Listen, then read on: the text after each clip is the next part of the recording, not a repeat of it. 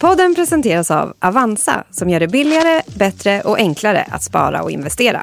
Välkommen till en bank som den borde vara. Wygrała Polska! Wygrała demokracja! Odsunęliśmy ich od władzy! It's a historic day for, for Poland, but also for Europe at large. Ja, det var feststämning i Warszawa när Polens nya regering kom till makten i slutet av förra året. Efter åtta år med nationalkonservativa och populistiska Lag och rättvisa var det nu dags för förändring. This uh, purpose today is to rebuild the position of my country in Europe. Men det har visat sig lättare sagt än gjort. Can he deliver? You have a president that can block your laws. Will it be change or political gridlock? På en kvart får du veta hur regeringen försöker återställa de demokratiska institutionerna och varför hela Europa nu håller ögonen på landet. Got people protesting on the streets. Is Poland heading into a severe political crisis?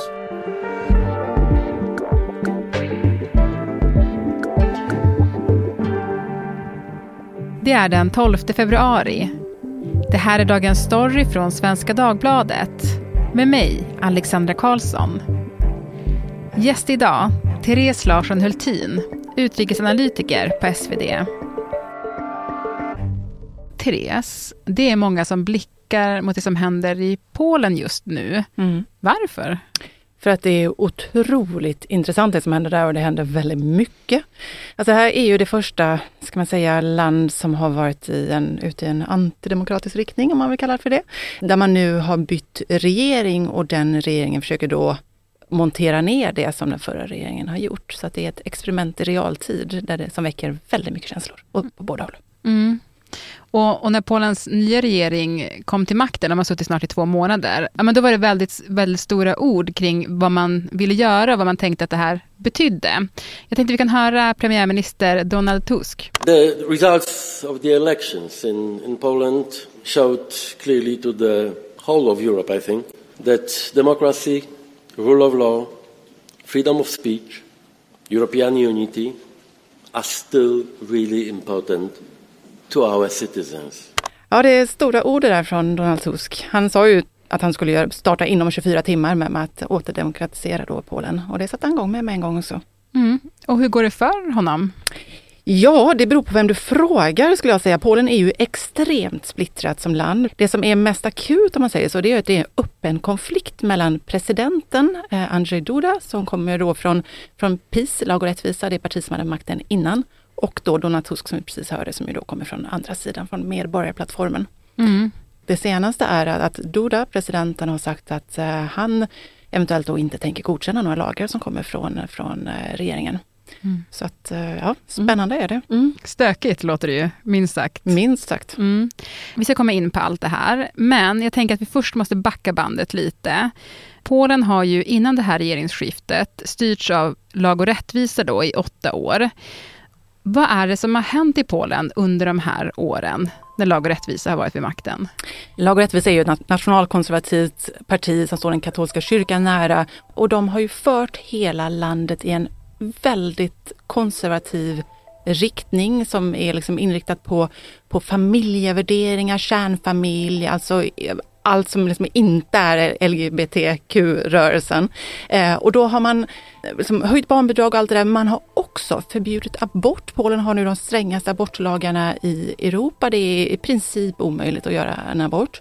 Eh, man har tillsatt, man har politiserat samhället, man har tillsatt sina egna människor, sina egna personer eh, på allt ifrån eh, kulturinstitutioner och liksom olika ställen till TVP till exempel som är public service-kanalen TV och radio som ju har förvandlats till en statlig propagandakanal. Man har monterat ner domstolsväsendet, sparkat domare som inte följer partilinjen, tillsatt nya som, som, som vill då döma enligt, enligt PIS värderingar, om man säger så. Mm. Eh, Så det, det är en stor förändring av samhället som har Mm. skett. Mm. Och som har fått jättestark kritik. Jättestark kritik men också starkt stöd. Alltså det är det som gör att det här landet är så vansinnigt splittrat.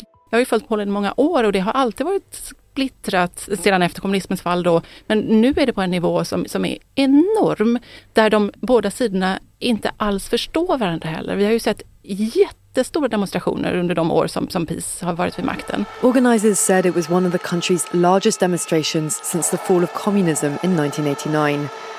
Decked out in the red and white colours of the nation, half a million Poles took to the streets in Warsaw to say no to authoritarian Poland. Men vi ser demonstrationer nu också från då PIS-anhängare. Mm. Så att det är, de, de, ehm, det, ja, det är väldigt splittrat. Mm. Och, och, kanske lite förvirrande när man säger PIS då, men det är ju lag Förlåt, och rättvisa. lag och rättvisa. Ja, lag och rättvisa. Jag ska upprepa lag och rättvisa varje gång jag säger PIS. Det var så inte det är så ologiskt bara att det skulle vara PIS, men precis. Det, det är den polska förkortningen då på lag och rättvisa. Eller be mig inte uttala det på polska, vad det nu heter. I höstas då, när Polen gick till val, så beskrevs ju det här verkligen som ett ödesval som man stod in, inför. Alltså tongångarna var ju jättehöga från alla håll. Donald Tusk carries a heavy weight of expectation. To many, he is seen as the saviour of Polish democracy. Vad stod egentligen på spel då? Ja, men det var ju egentligen att välja Polens framtida inriktning. För eftersom då eh, lag och rättvisa, nu sa jag på, på svenska, eh, ville fortsätta på den här inslagna vägen med då EU-kritik och så vidare, kontra då oppositionen som gick samman, bildade en koalition och säger Egentligen så var ju deras partiprogram, gemensamma partiprogram då att vi, vi, ska montera ner det som Lag och rättvisa har gjort. Eh, vi ska återställa Polen till vad det en gång var. Och det är det som förenar de här partierna nu som då är vid regeringsmakten. Eh, så att det, det är egentligen då en, en ett öppet samhälle som är EU-vänligt inställt mot ett mer slutet samhälle med familjeinriktad konservativ politik som är EU-kritisk kan man säga. Och Donald Tusk då, eh, som nu är premiärminister, alltså han är en person som symboliserar ändå något helt annat än lag och rättvisa. Mm. Vem är han? Ja, men han har varit premiärminister förut. Eh, efter det sen så eh, blev han eh, ordförande för Europeiska rådet i Bryssel. Han är en person född i västra Polen. Han har tyska rötter som så många andra har. Alltså det här är ju en region där det har varit liksom landsgränserna har flyttat genom åren. Mm. Och han har blivit utmålad av de politiska motståndarna, framförallt då av Jaroslav Kaczynski som är den här grå eminensen i Lag och rättvisa som styr allt bakom kulisserna, som en tysk agent. Han har gång på gång, Kaczynski har gång på gång anklagat Tusk för att egentligen vara en tysk agent. Eh, så det är del av hela den här polariseringen vi ser också, att de båda sidorna anklagar varandra. Eh, men Tusk är EU-vänlig och vill nu då föra Polen i en, mer, eh, en mer europeisk riktning. Ja, men, och den här gången har, har han ju ännu inte suttit jättelänge, utan regeringen har suttit då i två månader. Eh, men som du sa, redan efter 24 timmar skulle de börja jobba. Vad har de tagit tag i först då? Ja, men det absolut första var public service då, TV, eller egentligen statlig TV ska man säga, för public service är inte riktigt vad de har varit, TVP. Där regeringen då med en gång ville sparka alla dessa chefer som har tillsatts av, av andra sidan då, Lag och rättvisa, PIS. Mm. eh, och det gick inte att göra för det motsatte sig då ett nationellt råd som som, eh, Lag och rättvisa hade tillsatt. De sa att det kan inte. Och då bestämde sig regeringen för att de skulle likvidera TVP för att på så sätt bli av med cheferna. An interruption of the program on Polish state television. After rushing on set, the presenter explains to viewers that the channel has been taken off air before being ushered away himself.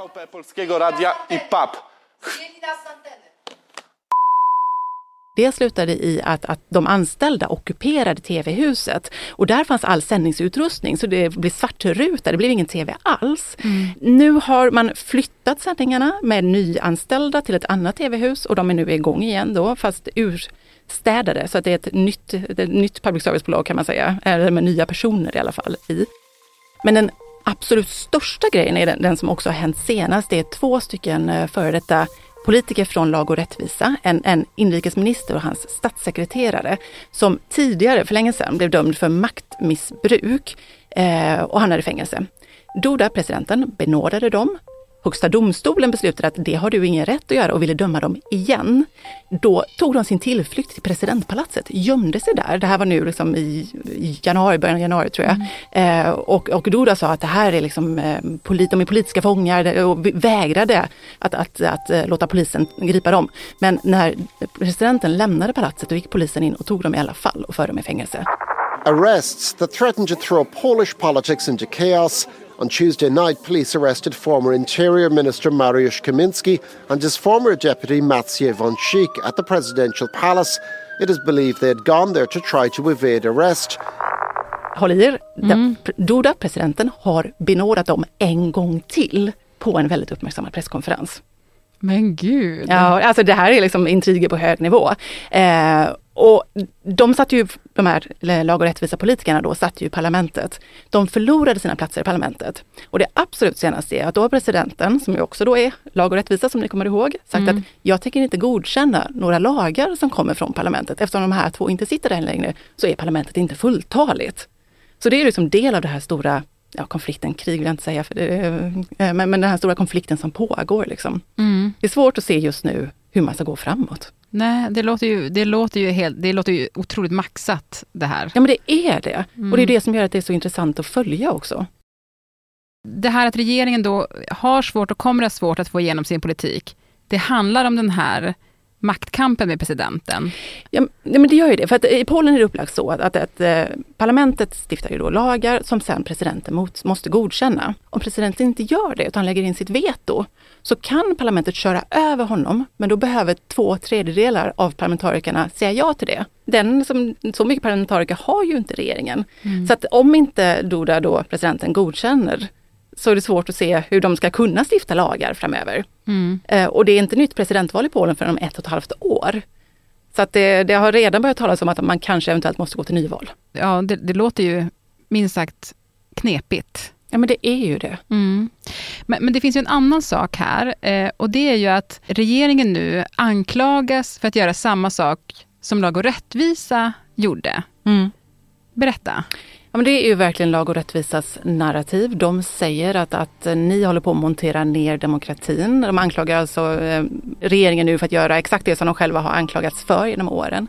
Det är ju ett dilemma för att Tusk gick ju till val på att, att göra alla de här sakerna som han ju nu också gör. Alltså det, det, det har ju också ställts krav från EU att man måste återställa, liksom, rätta till rättsväsendet och, och se till att, att det blir oberoende domare och sådär. Mm. Så, att, så att det de gör är ju inte fel, regeringen. De, gör, de drar landet i en mer demokratisk riktning.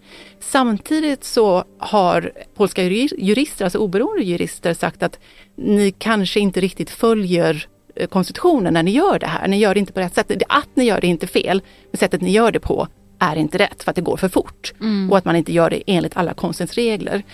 Um, så det är ju verkligen ett dilemma hur man, man går tillbaka. Och sen så har man ju då samtidigt Lag och rättvisa som hela tiden anklagar dem för att göra okonstitutionella saker. Liksom. Mm. Så det är ju en väldigt svår fråga hur man, hur man ska göra det hela. Mm. Det blir också så ironiskt på något sätt att Lag och rättvisa säger att de är odemokratiska. Mm. Mm, verkligen, verkligen. Ja. så är det. Mm. Men det, det, är ju också, det blir ju ett dilemma för att om man, om man då tar TVP som exempel, eh, att det var massa lag och rättvisa människor, chefer och journalister som, som var tillsatta där. Om man inte tar bort dem så fortsätter ju då TVP gå i samma riktning. Mm. Eh, samtidigt så öppnar det ju för, om man rensar bort alla som har partibok och tillsätter dem med andra människor, vad är det då som säger att inte nästa parti som kommer och får makten kan göra samma sak? Så det gäller ju verkligen att visa att det är oberoende människor som kommer till tv-bolaget, om vi tar dem som exempel, istället, mm. istället för att, att det bara är liksom anhängare till Tusk som är där. Det, det, det blir ju jättesvårt. Man, eh, så det gäller ju verkligen att återställa förtroendet för tv-bolaget. Men du Therese, vad säger det polska folket då?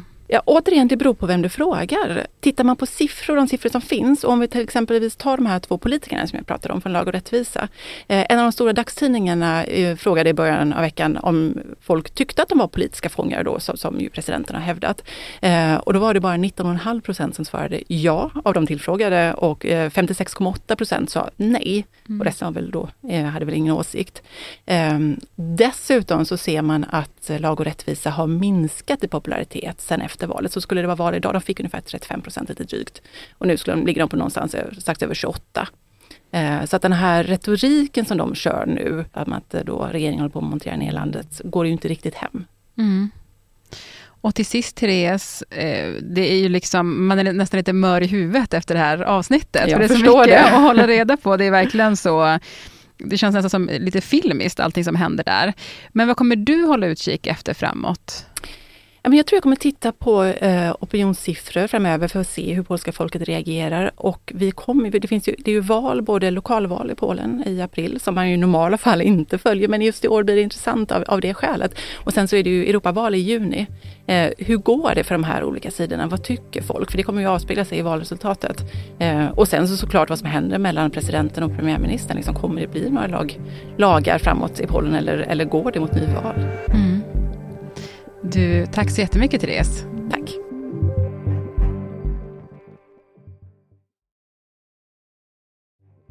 Och producent idag var Lukas Brisketto, redaktör Elin Romeliotto och ansvarig utgivare Elisa Irenius. Om du vill kontakta oss så mejla till dagensstory.svd.se